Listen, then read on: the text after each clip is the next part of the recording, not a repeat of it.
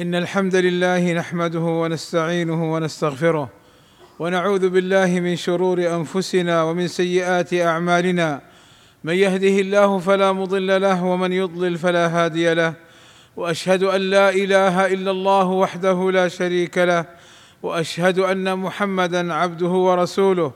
يا أيها الذين آمنوا اتقوا الله حق تقاته ولا تموتن إلا وأنتم مسلمون.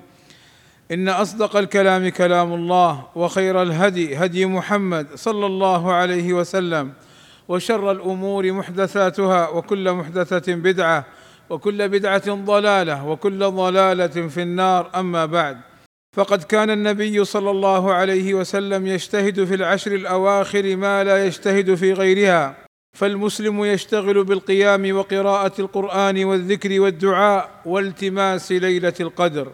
عباد الله، شهر رمضان قد يكون 30 يوما، وقد يكون 29 يوما، وإذا كان 29 يوما فأجره كامل إن شاء الله تعالى. واعلم يا عبد الله أن آخر جمعة في رمضان ليس لها ميزة معينة كما يعتقده بعض الناس، فالأحاديث الواردة في ذلك مكذوبة على النبي صلى الله عليه وسلم، ولم يثبت في ذلك حديث. عباد الله، يشرع التكبير كما أمر الله تعالى به في كتابه، فقال عز شأنه: ولتكملوا العدة ولتكبروا الله على ما هداكم ولعلكم تشكرون، أي على ما وفقكم له من الطاعات في هذا الشهر. ووقت التكبير من غروب شمس ليلة العيد إلى صلاة العيد، فيشرع أن يقول المسلم: الله أكبر الله أكبر، لا إله إلا الله، والله أكبر الله أكبر ولله الحمد. ويكبر كل مسلم لوحده، ولا يشرع الاجتماع على التكبير بصوت واحد. وبانتهاء شهر رمضان تشرع زكاة الفطر، وهي فرض على الصغير والكبير والذكر والأنثى، فأخرجوها عن أنفسكم وعمن تنفقون عليه من الزوجات والأقارب، ولا يجب إخراجها عن الحمل الذي في البطن، فإن أخرج عنه فهو خير. وهي صاع من طعام البلد كالبر أو الرز أو التمر أو غيرها من قوت الآدميين، وتعطى زكاة الفطر لفقير واحد، ويجوز أن تعطى لعدة فقراء. ووقت إخراج زكاة الفطر يوم العيد قبل الصلاة، ويجوز إخراجها قبل العيد بيوم أو يومين. ومن أخرج زكاته بعد صلاة العيد فهي صدقة عامة وليست بزكاة الفطر، كما أفادت بذلك الأحاديث النبوية. والله أسأل لي ولكم التوفيق والسداد، وأن يغفر لنا الذنوب والآثام، إنه سميع مجيب الدعاء.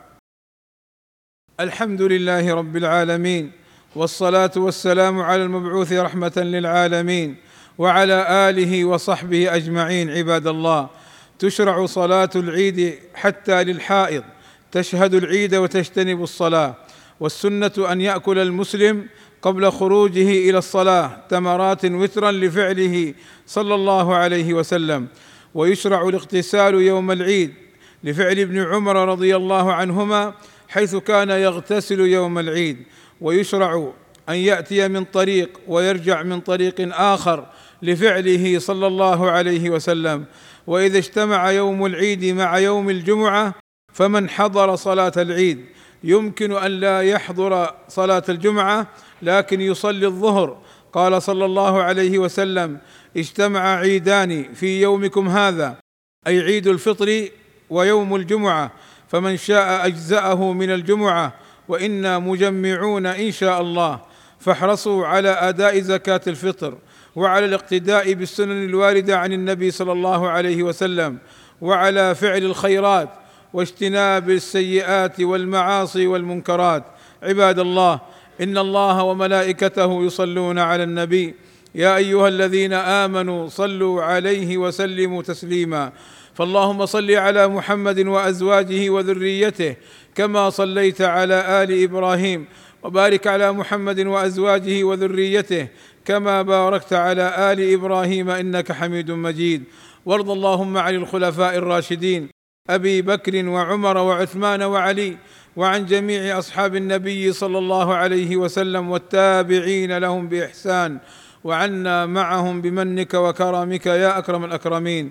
اللهم آتنا في الدنيا حسنة وفي الآخرة حسنة وقنا عذاب النار. اللهم فرج همومنا واكشف كروبنا ويسر أمورنا.